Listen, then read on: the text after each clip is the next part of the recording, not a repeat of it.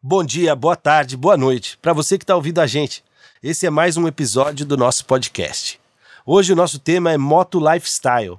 Então, depois da nossa vinheta, a Tati Ornelas vai apresentar quem está aqui no nosso bate-papo. Roda a vinheta! Miscelânea. Miscelânea. Miscelânea. E aí, galera, tudo bem? Opa, ótimo. Olha, é um prazer receber vocês aqui hoje. Sério. É, eu vou ter que confessar que esse é o meu tema preferido. Depois eu conto por quê. Hoje a gente está aqui com o Edis Barbosa, o famoso Xará Biker. Opa, Tudo bem? beleza. Dá. Recebemos também a presença do meu queridíssimo André. Tudo bem, André? Tudo bem, tudo ótimo. O André também está aqui. E temos o Plauto, Eu. o nome mais grego de São Paulo, está presente aqui hoje. Tudo bem? Tudo bem, e vocês? Meu querido amigo Bernardo também veio compor aqui essa mesa. Olá a todos. E o João, que é o nosso motoqueiro da S de Samba. É, galera. Ó, Tamo aí. então, eu convidei vocês hoje pra gente falar desse tema. E eu sei que ah, esse moto lifestyle tá sempre presi- presente nos hashtags da internet, porque realmente é uma coisa que faz parte da vida da gente, que gosta de moto, óbvio, né? E é por isso que vocês estão aqui compondo essa mesa hoje. O mais legal da gente falar para as pessoas, que tem muita gente que não conhece o outro lado da moto.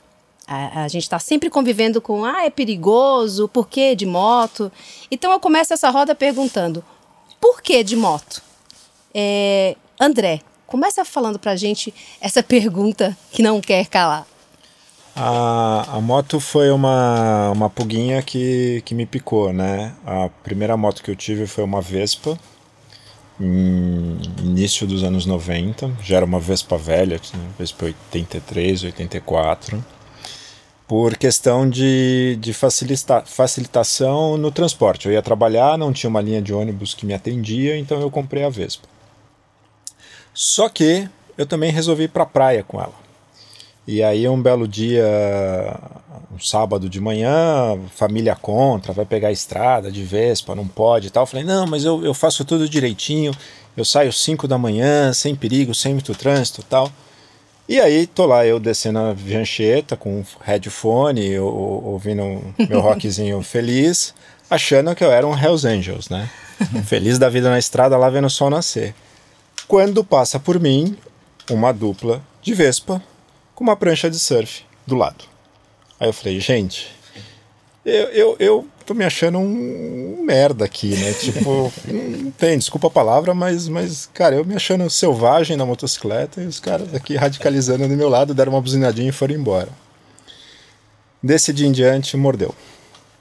E aí eu passei a, a viajar, passei a considerar a moto o tempo inteiro, cresci na categoria de moto, né? Fui tendo motos maiores, outros estilos, e até hoje. É, tua doença tá grave, na verdade, né? De quando te picou. Ficou e evoluiu. Conta pra gente, Xará, um pouco dessa história da moto. Ah, bem, eu acho que a moto começou comigo desde a adolescência, assim, com bike, né? Eu sempre tive bike e a um determinado tempo eu competi em mountain bike e ciclismo. Ia rodar 15 mil quilômetros por ano, assim, de bike em treinamento e competição. E logo que eu parei de, de andar de bike, aí eu comprei a moto, não teve jeito, né? Foi uma Agrale 27.5, a famosa Rayovac, né? Amarelinha. dava probleminha pra caramba. Comecei a fazer umas trilhas e tal. E depois ainda a bike continuou mais um tempo como meu meio de transporte, quando eu mudei para Belo Horizonte, né? Imagina andar em Belo Horizonte, que subidão e desce tudo de bike, cara. E aí eu comprei minha XL350. Daí então comecei a viajar, os bate-volta, assim, Ouro Preto e tal. Depois disso tive outras motos, obviamente. Sempre gostei desse estilo Big Trail, né? Mais trail assim e tal. E até quando eu me mudei pro Rio de Janeiro, eu levei minha mudança na moto, cara. Então, assim, é um episódio bem interessante que isso foi lá em 2000, não tinha GPS, não tinha nada. Eu lembro que eu chegando no Rio de Janeiro, eram umas 10 da noite, caiu uma tempestade gigante, a Brasil toda alagada. E eu assim, só olhando, eu tenho que pegar a linha amarela, tenho que pegar a linha amarela. E assim, a minha sorte é que quando eu cheguei na linha amarela, a chuva parou. Então eu consegui achar a entrada. E aí, putz, aí eu comecei a viajar muito, cara. Toda oportunidade que tinha, eu ia para um carnaval ou outro.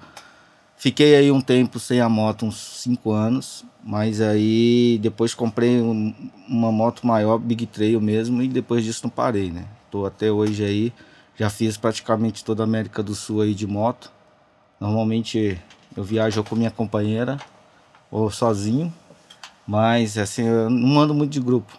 Mas pra mim, qualquer desculpa é desculpa de, de moto. É Igual hoje, por exemplo, um dia frio, meio chuvoso, tinha oportunidade, fui pegar meu moleque na escola e vim pra cá. Porque, pô, é, é, é, é o lance, né? Tem que ir de moto. Pô, se dá pra ir de moto, por que, que vai de carro? Então, é por aí. Então, não consigo largar mais. Então, é todo evento que tem, eu tô querendo participar. Então, é isso aí, cara. Agora entendi porque dessa loucura aí de andar pela América do Sul aí com a, com a moto. Já de pequeno já, com a bike mesmo, você já tava nessa de... Já, já. Tipo assim, eu lembro que na bike, mesmo antes de competir, eu queria viajar de bike. Então eu cheguei a fazer viagem de 160 quilômetros num dia. Fiz uma volta pela Serra do Espinhaço, assim, foram 400 e poucos quilômetros, sendo 300 de chão, só de estrada de chão mesmo, e o resto de asfalto. Então, é, eu acho que já tá no, no DNA também, né? O lance aventureiro, o lance de.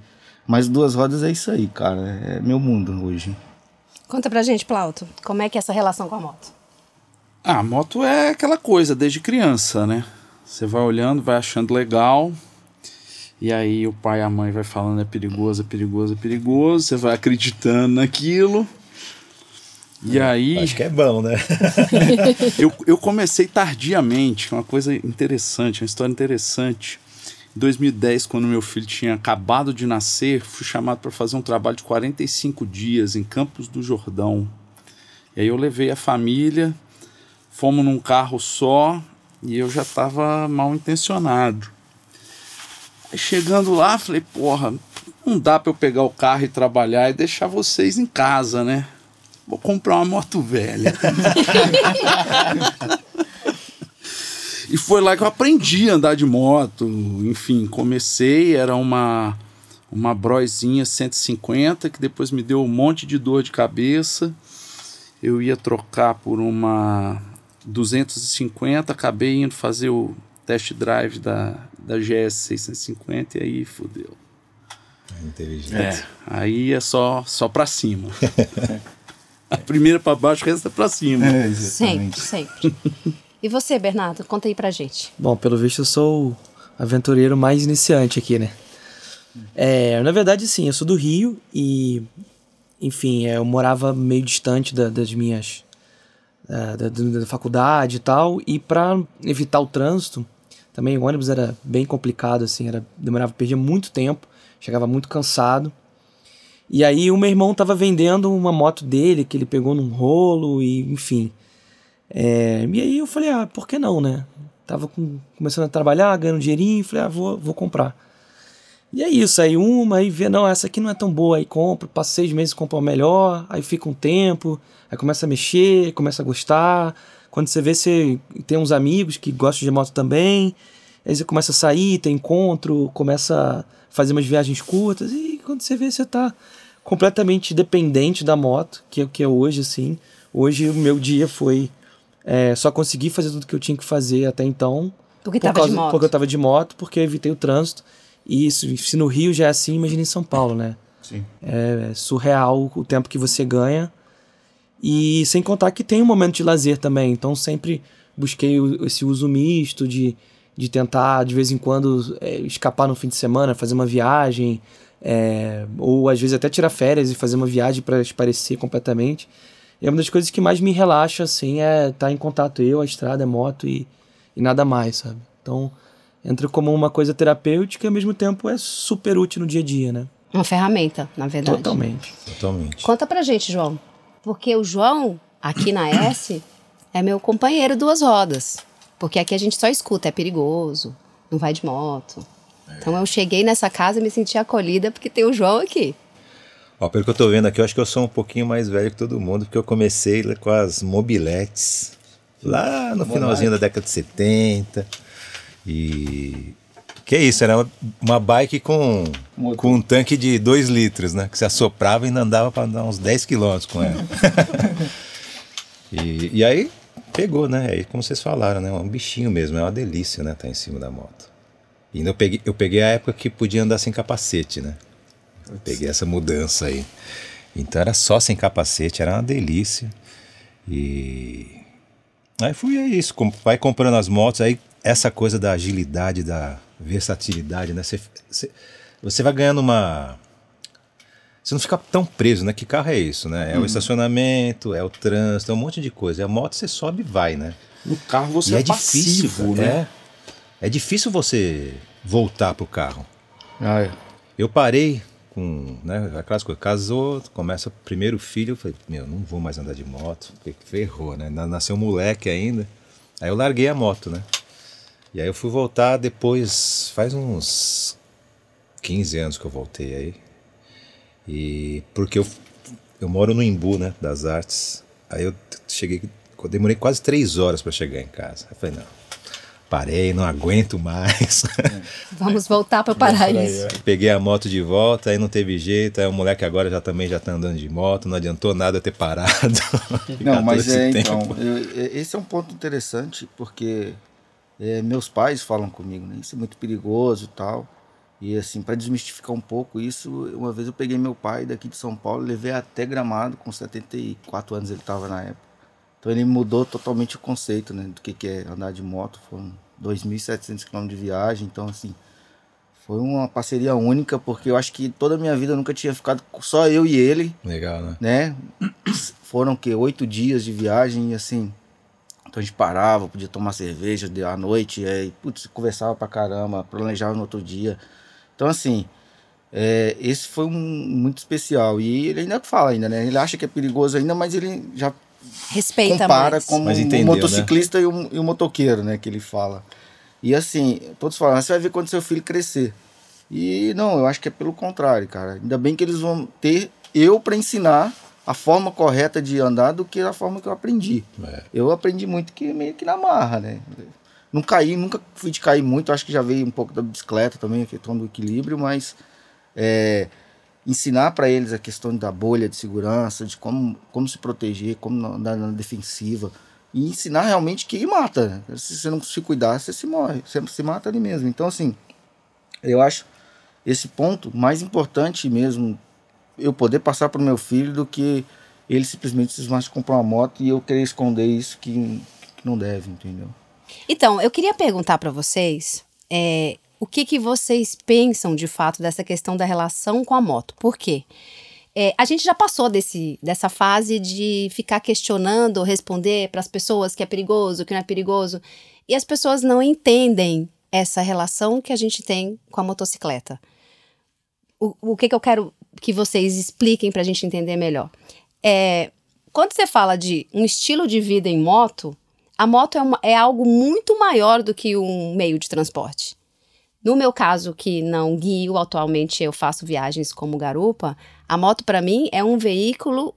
é, eu- quando eu estou na moto, quando eu estou com equipamento de moto e eu fecho o capacete, é outra dimensão. A relação que eu tenho com a moto é completamente é, descolada da realidade. É, essa ideia de que a gente, em cima de uma moto, não, não vê a paisagem, faz parte da paisagem, é totalmente sensorial. É, eu consigo observar mais do que vocês que estão pilotando, né? Porque eu não estou pilotando, eu posso olhar o que está acontecendo de fato. A estrada, a paisagem, a vegetação, alguma coisa que acontece de longe. Então, para mim, esse gatilho é muito claro. Eu queria saber para vocês se essa relação realmente também é tão abrangente para vocês. Para mim, é, é, eu, eu sempre gostei de dirigir, né? E eu acho que uma coisa que modifica bastante essa relação e a percepção do entorno é aquilo que você se propõe a dirigir e a guiar, né? Então eu já dirigi Kombi, parei de xingar combeiro na rua porque Kombi não tem visão, é uma merda. Então, quando você se coloca, né, acho que tem essa questão da empatia, quando você se coloca na posição do outro, você passa a entender outras coisas. Já dirigi caminhão, já viajei de caminhão, todo tipo de carro e vários tipos de moto. Então, é, essa relação de empatia com o meio é que eu acho que faz, faz bastante diferença, né? É, a última viagem que eu fiz, eu fui até, até Buenos Aires, saí de Florianópolis uh, até um lugar chamado Punta del Diablo, que é no Uruguai. São mil quilômetros. Esses mil quilômetros nesse dia deram para mim 12 horas de chuva. Nossa. É. Dessas 12 horas, desses mil quilômetros, 300 quilômetros foram com chuva muito pesada. Pingos, daqueles pingos que batem na mão se você estiver sem luva e dói. Fone de ouvido, musiquinha, tem uma GS também, feliz da vida, 100, 120 por hora, porque senão você não chega no lugar. Claro, observando condição de estrada, buraco, trânsito, reflexo no asfalto, esse tipo de coisa, esse cuidado todo. Mas é, é um mindfulness absurdo, assim, porque ao contrário do que você acabou de colocar, a gente está dirigindo, prestando atenção, não está observando. A minha relação com a moto, é, para mim, é uma, uma relação de atenção plena a tudo. É o barulho do motor, é o ranger do pneu, o pneu está mais duro, está mais mole, está quente, está frio, tem água, não tem, combustível. É, é, é uma integração muito, muito grande. E nesse aspecto, sem a proteção, né? Você está com roupa, está com o equipamento todo, mas sem a casquinha do carro, você está na estrada de verdade, você está no cenário de verdade, você está na paisagem de verdade, você está no vento, você sente o cheiro. Você passa atrás de um caminhão, você percebe se o caminhão está forçando, se não está, se o motor está quente, se não está, se o freio está alto, está baixo. Você percebe essa condição. Do mesmo jeito que você sente o cheiro da vaca que está 300, 400 metros da borda da estrada. Então é um, é um mindfulness assim absurdo numa condição singular que quem não vivenciou provavelmente não consegue a empatia necessária para olhar e falar puta isso aqui é liberdade isso aqui é integração isso aqui é prazer né? É, mil km embaixo de chuva eu terminei o dia realizado. Primeiro uma delícia cheguei inteiro é, foi para um banho quente, tem, tem, todas as condições da nossa vida aplicadas ali naquele microambiente que quando você senta no hotelzinho, põe o pé para cima, pede uma taça de vinho, você fala, é. Tudo Deus existe. um grande prêmio, né? é, é mas é um barato grande mesmo, prêmio. É, por aí. é uma realização mesmo que você tem depois que você cumpre uma meta desse tipo. Eu tive uma, uma experiência similar que eu saí de do interior da Argentina também para Córdoba ali, né? Uhum. Para ir para é, Montevidéu. E também foram em mil e poucos quilômetros. E eu não queria pegar a balsa. Era até mais curto. Uhum. E eu uhum. falei, não, vou por dentro do Uruguai porque eu quero conhecer. E, putz, o planejamento era lindo, né? Quando eu cheguei, faltando 150 quilômetros para Montevidéu, eu peguei cerca de 90 de cascalho solto, uma estrada que eu não imaginava que era e tava já 5 horas para anoitecer, eu falei, putz, eu tenho que sair dessa estrada antes de anoitecer, porque aí sim, era uma, aquele, aquele cascalho bem lisinho que escorrega bastante. E aí foi engraçado que eu encontrei um caminhoneiro, né? Parado, eu, putz, vou perguntar esse cara, né? O que que, que é ser isso mesmo tal. Ele, pô, tá chegando já, mais uns 70 quilômetros chega. Eu, puta, meu, tá bom. Mas não tinha outra estrada? Ele, é, primeira pergunta que ele me fez, o que, que você tá fazendo aqui? eu falei, não, tô indo pra Montevidéu, mas por que, que você tá aqui? Falei, não, tô seguindo o GPS. Ah, o GPS.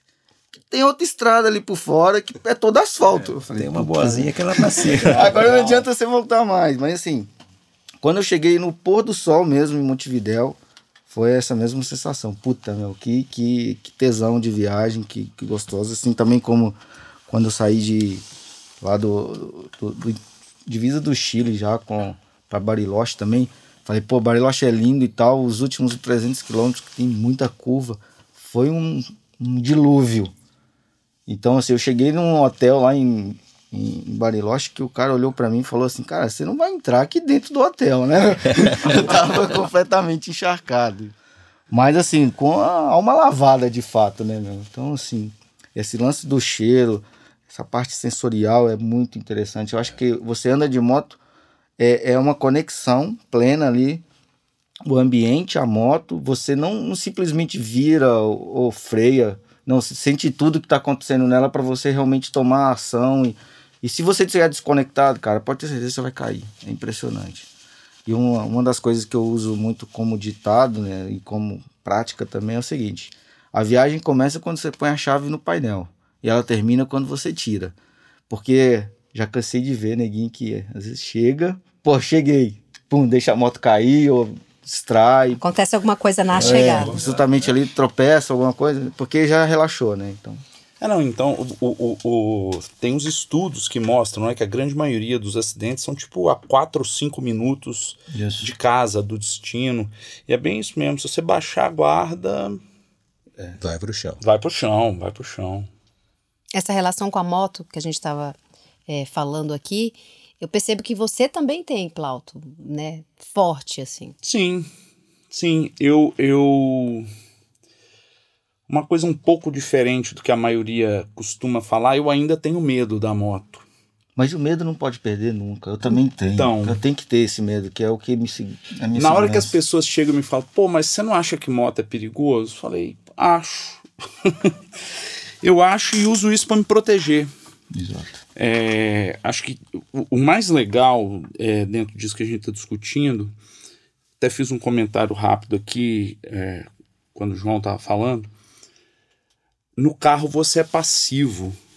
A hora, a hora que você sai do carro e vai para a moto, aí você percebe que no carro você tá tipo assistindo a vida passar, na moto você tá vivendo. Exatamente. Exatamente. Viagem de moto tem cheiro, você sente. É viva. É, é, é. Você participa daquilo, você não é um, um coadjuvante. O- o- o- na viagem de carro, o carro é o protagonista. É. É, Cê- cara, a cê tá assistindo. ter, ter o frio, o calor, muitas vezes em minutos, né? Você pega, por exemplo, uma cordilheira ou até mesmo uma serra, às vezes você tá num calor extremo, você sobe, de repente você já tá quase negativo ali, ou temperaturas abaixo de 5 graus, e, e sentir aquele frio é gostoso, cara. É. Sentir aquele calor, e todo mundo pergunta, pô, mas já não é falar que- desconfortável, É. né? Não, e outra coisa, ah, não dói. Cara, é, é assim, o lance da moto é ju- justamente tirar da zona de conforto, que é essa a questão do carro. Você vai lá, liga o ar-condicionado na temperatura que você quer, tá, piloto automático, direção hidráulica, você faz e vai para qualquer lugar. A moto é exatamente essa. é- Eu acho que é por aí, cara. Você quer desafiar mesmo e sentir É, tem- sensações tem- que você é, nunca passou. a- até essa parte, ah, e não dói, dói, dá cãibra, dá assadura. Cara, é. O inseto não bate no para-brisa, bate no seu capacete. É. Aí na hora que você chega depois de cruzar o Chaco Argentino, você vai tirar passarinho da frente da moto. É, isso aí. Eu já desviei de um passarinho que se eu não tivesse esperta, Eu já tomei um passarinho no passarinho peito. na cabeça dói. Tam- Também no capacete. Não tem jeito, né? Faz é um parte. tranco, é um murro, né? Mas, meu, é, é, é a história. É, isso é pra. é- moto é o veículo de quem gosta de aventura, de quem, de quem gosta de estar perto da vida mesmo. Eu, eu respeito as pessoas que têm medo, que não gostam, mas eu gosto. Não, mas, mas é, essa é a questão. É, no- nosso in- in- intuito aqui não é convencer as pessoas que moto não é perigoso. Né? O risco existe, tá, tá aí e é comprovado. Mas é justamente a relação que você estabelece. A gente tem uma relação muito clara de respeito com a Sim. moto. Sim. Assim, então a gente respeita. É, é interessante você falar, eu tenho medo da moto. Isso você está respeitando, de fato, o que significa. É, é muito mais amplo do que a gente julgar só um meio de transporte. Entendeu? É isso que é o mais interessante. Conhecer, por exemplo, esse outro lado das pessoas. Algumas pessoas sabem, André, que você faz viagens longas de moto, outras não têm a menor ideia que você pilota uma moto e que você faz aventuras por aí na moto, né? A mesma coisa com a Eds. Eds é um engenheiro é, num ambiente completamente corporativo. Se as pessoas soubessem por onde ele anda, iam ficar chocadas. Assim, como assim? É, toda vez que vai tirar férias, todo mundo fala, ah, vai pra família por, pra onde, né? Aí eu, cara, é assim. Melhor não, não comentar. não é bem assim, mas. E, e eu queria trazer outro questionamento. Você acabou não falando sobre sua- a sua relação, mas a gente já volta. Tá bom. É, da família. No meu caso em específico, o meu marido gosta de moto e, para felicidade dele, eu também.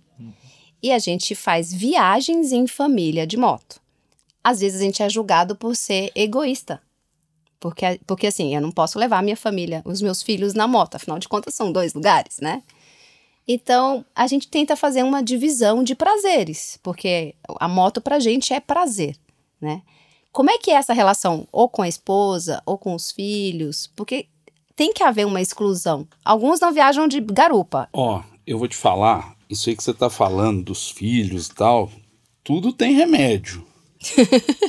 o Herbert, que é o dono da, da Turatec, que fabrica os acessórios para as motos e tal, viajava ele, a esposa e os dois filhos em duas motos. Ele construiu um sidecar, botou os dois moleques no sidecar e eles não pararam de viajar. Legal. Então, jeito tem. Jeito tem. Jeito De- tem. você fala de- da inclusão. Sim, sim. Acho que tem uma, uma coisa interessante aí. Por exemplo, a minha esposa, a gente viajou e andou bastante de moto juntos. É, eu, eu, eu sou separado do primeiro casamento, né? Tenho um casamento, um segundo casamento. Tenho um filho do primeiro que está com 20 anos e um filho do segundo que está com 10. Quando o segundo nasceu, que é da esposa atual, ela parou de andar de moto comigo, né? Porque aí tem, tem a questão de. Provavelmente do, do medo, né? Não pode acontecer nada comigo, né? É, não pode acontecer com os dois juntos, tal, esse tipo de coisa. Mas eu tenho uma, uma relação com essa questão que é como você abrir mão de, um, de uma coisa, de um pedaço da sua vida em prol de uma coisa que não existe, né? Porque a gente está falando de um risco e está falando de uma probabilidade. Isso. Tem gente que passa a vida inteira sem viver o risco, sem viver a probabilidade, e aquilo não acontece. Então não é um fato concreto. Nesse aspecto eu já sofri acidentes, graças a Deus, superficiais. Me ensinaram a ter mais respeito e me ensinaram que dói bastante. Um acidente leve dói bastante. Um acidente pesado, eu não quero descobrir se dói ou se não dói. É, então eu acho que o, o que o Pato falou é muito importante. É, você tem a opção de abrir mão ou de continuar vivendo. Eu optei por continuar vivendo. Tomo todas as precauções possíveis e vambora. Acho que é por aí. Sim, é, a gente, a gente também não deixa, cara. O que a gente tenta fazer, obviamente hoje ainda as crianças não podem ir, até por legislação e tudo mais, mas o que a gente tenta sempre é, a gente faz uma viagem com eles e faz a nossa. Então, assim, eu não vou deixar esperar crescer os moleques para eu começar a fazer minhas viagens de moto. Cara, eu não sei o que, que vai acontecer lá no dia de amanhã, né? Não sei nem o que vai acontecer, vai sair daqui. Então, eu vou atrás dos meus sonhos mesmo, cara. Então, não abro mão. É, e eu acho que tá bem no, no, no sangue também de quem anda realmente de moto. Não vai deixar para amanhã as outras questões. Talvez eh, algumas pessoas até, como o João falou, o filho nasceu, ficou cinco anos sem andar de moto, ficou mais um tempo, mas depois não tem jeito, cara. Você volta. Eu só não quero esperar isso, entendeu? E assim, falando um pouco de segurança, na verdade a moto é um risco controlado, né? Então, assim, se você pensar, até descer uma escada é um risco controlado que já faz inconscientemente. Então, se você treina a sua mente para se proteger, para estar sempre na defensiva, para entender a dinâmica do trânsito, não deixa de ser um transporte também seguro. Se você também pensar em outro aspecto, por exemplo, como a agilidade de sair de uma situação mais rápida, talvez a moto é melhor do que o carro, ou até mesmo na frenagem, desvio, então, enfim, é, depende muito da ótica, né? Depende do ponto de vista que você vê a- a segurança da moto ou não. B, conta pra gente a, a sua relação da moto. Você ainda não tem filhos, mas a gente quer saber o que você. Não, mas eu sou casado e a minha mulher, assim, ela não, morre de medo, não, não vai comigo.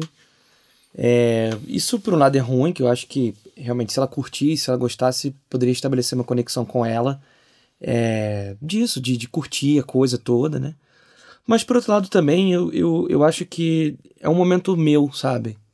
É um momento também que, que eu me isolo e, e é isso, assim, pra mim é um, é um estado de meditação. O que é muito engraçado é que, ger- geralmente, quando falo de estado de atenção, inicialmente ele é o oposto da meditação, sabe? Que é a atenção extrema, né? Que é o é o oposto do relaxamento. Só que, não sei, pra mim bate de um jeito que eu fico tão focado que eu quase que esqueço todos os meus problemas, sabe? E, e fico só pensando assim, eu tô numa situação é, controlada, porém, qualquer, qualquer coisa que eu faça errado, eu posso pagar um preço. Então, é, é, claro, essa questão da segurança tem a ver com tudo isso, mas é o meu momento, é o momento em que eu, eu entro em conexão, eu e a minha máquina, a estrada, e a liberdade, e a aventura. A sensação de aventura, você não consegue comparar isso com um carro, sabe? Porque é, eu acho que, assim, de uma certa maneira, o risco é maior. né? Se acontece alguma coisa. Apesar de ter mais controle, você tem mais agilidade, mais espaço, mais treinagem, tudo isso a gente usa para melhorar a pilotagem, para melhorar a segurança. Mas no final das contas, é, é- é quase que montar um, como dizia um amigo meu, um cavalo doido, né? Montar num, num cavalo e, e, e fazer o que você tá afim de fazer e dar um jeito de chegar, sentir o cheiro, sentir as coisas. Enfim, então é um, é um momento de conexão, assim. É, eu acho que todo mundo aqui às vezes ficou, sei lá, duas semanas, um mês sem andar na moto, porque tava com atrapalhado de trabalho, alguma coisa desse tipo. E pegou a moto e assim, na hora que entra na estrada, inconscientemente você fala pra você, né? Puta, como é bom andar de moto, cara. É, uma coisa eu que... sempre venho naquela, cara, por que, que eu fiquei tanto tempo sem pegar na moto? É. Por quê? É, Nesse grupo, a gente tem uma mistura, temos pessoas que já fizeram longas distâncias, que já passaram off-road, tem um- já passaram perrengues, de moto ou não. É, mas é interessante que é, se a gente parar aqui para cada um contar a história de cada perrengue que já passou na estrada, a gente vai ficar aqui uns Ah. três dias, né? Mas eu queria que vocês resumissem, assim, em uma palavra, o que, que é a moto para você, Edis? Pra mim, é, hoje é vida. Boa. Pô, roubou minha palavra, caralho. André, É... É lifestyle, é vida, porque o, o lifestyle, ele, ele, além dessa ação de, de viver, né, ele traz todo um entorno que é muito representativo, né? Como você se comporta, como você age, com o nível de controle que você tem, o prazer, é, é lifestyle. legal. Plauto. Eu vou repetir a palavra, é vida no sentido mais abrangente possível. É, pô, você participa, você sofre. Eu acho que não tem outra palavra, não. É vida. É, aquilo ali está acontecendo, você está integrado, aquilo está entrando em você. É vida, é viver. B. Bom, claro que vida é, é o mais óbvio, né? Porque abrange realmente muitas coisas. Eu, mas eu diria que, assim, no, no meu estado atual, assim, com os meus desafios, eu diria que é aventura. E, e superação. Bom, não pode ser uma só, né? Aventura. Mas eu acho que tem um quê de superação é, pelo, pelo momento que eu tô vivendo e, e, e se planejar e fazer, pensar na moto quase que 24 horas por dia é, é a coisa mais legal. Por isso que acaba sendo, no final das contas, vida, lifestyle, né? Legal. João? É porque essa- coisa de você estar sempre na atenção, né? Isso é- eu achei, achei legal. Sabe uma coisa que eu achei legal? Porque todo mundo tem esse sentimento igual. E, e aqui os. Eu, por exemplo, sou das motos custom, né? Que não tem nada a ver com Big Trail, assim. E se tivesse um cara das, de speed aqui também, as- o sentimento é o mesmo, né? Essa coisa que a moto traz, né? Para todo mundo. Um gosta de acelerar mais, outro menos, tudo, mas essa coisa de estar em cima, de. Parece que quando você, você sobe na moto, parece que os seus, os seus sentidos ficam mais aguçados mesmo. Por isso que eu acho que a gente pensa em vida mesmo, né? É, você aciona uma tudo. chavinha da vida que você não aciona em nenhum outro momento. Essa coisa do carro, né? Do carro você tá lá pensando lá e você tá numa sua bolinha, né? Na moto não, na moto você é a bolha, né? Então, mas você acho, tá ligado. acho que isso tem a ver. Eu sou prati- praticante de, de mindfulness e eu levei bastante tempo para entender a, a técnica e a relação, né? A nossa mente é interpretada como um oceano. Ele pode estar revolto ou pode estar na calmaria, pouco importa. É, esse oposto que o B coloca como, ah, mas eu, eu, eu tenho uma tensão, deveria estar relaxando, e muito pelo contrário, eu estou fazendo uma série de coisas e, e isso me relaxa, é porque o oposto do mindfulness é você não controlar as ondas. Não importa se são ondas grandes, pequenas, com qual frequência, você não controla. Você está aqui trabalhando, falando, puta, eu tenho uma conta para pagar. Essa conta para pagar entrou na hora errada na tua, na, na tua consciência. Ela não devia estar ali naquele momento. Por isso que você se sente cansado, por isso que você se sente exaurido. Quando você vai para a moto, todos os insumos que você tem que gerenciar são conscientes. É o equilíbrio, é a aceleração, é a estrada, é a cautela, é o cheiro, tudo isso é consciente. Então essa frequência se torna um mar calmo ou com ondas controladas e por isso você relaxa. Dificilmente você está na moto falando, nossa, eu tinha que pagar a conta no banco, esqueci. Não. Você esquece completamente. Você lembra da conta do banco quando você desliga a chave. Aí você lembra da conta. Puta, tem que pagar a conta do banco. Aquele Então, jargão isso é- que tem, né? Nada melhor do, pra esvaziar a cabeça do que um tanque cheio de gasolina, né? Esse aí. Né? se, se você sai de manhã com a cabeça cheia, você ligou a moto, saiu, você volta à tarde leve, cara. Totalmente solto, feliz da vida e pronto pra começar a semana de novo. É, putz. Essa coisa que o B falou, que é essa coisa da meditação, que é, isso, você tá ligado em você, né? É hora que você tá ligado em você o tempo inteiro. É bem esse mesmo o sentimento da, da meditação. Eu, eu sempre que eu pego para viajar, que eu fico mais tempo em cima da moto, eu fico pensando, assim, eu fico me observando e pensando, o que, que será que passa dentro do capacete das outras pessoas? Porque, meu, o que passa dentro do meu capacete passa tudo, de bom, de ruim, de feliz, de triste. É, puta, Você sabe que comigo aconteceu uma coisa engraçada, né? Eu, eu saí de um trabalho super tenso, que foi o Salão do Automóvel de 2018. Foi, foi bem intenso, a gente produziu bastante coisa num ritmo alucinante, muito pouco prazo. E aí, no finalzinho do salão, eu já estava conversando com a minha esposa, falando, cara, eu vou sair uma semana, vou, vou, vou preciso, senão vou morrer. Ela falou, ah, vai pra Ilha Bela, vai, vai. começou a chover, eu falei, cara, não vou ficar trancado em Ilha Bela dentro, vou pegar a moto, vou pra... Onde você vai? Ah, eu vou comer um bife em Buenos Aires e já volto. Foi exatamente o que eu fiz, eu fui até Buenos Aires, comi um bife onde eu queria, que era um restaurante que eu conhecia, Muito bom. e voltei, bate e volta. E Quando eu sentei na moto, tirei da garagem, eu falei assim, puta, tá aí, né? Quatro, cinco dias, mil quilômetros por dia, um monte de estrada, um monte de fazer nada, vou pensar num monte de questões da minha vida para eu resolver, né? Cara, eu saí com o pacote de questões e voltei com o pacote de questões. Porque quando Deixa você tá. resolver aqui. Quando você tá na moto, você, você não. É, é, é- é outra vibe. Não tem tipo, ai, que eu faço. É outra coisa. É interessante que não vem muito problema, né? Vem, vem umas outras coisas, você fica pensando Você naquilo. viaja, mas. Você- é, mas o problema não vem.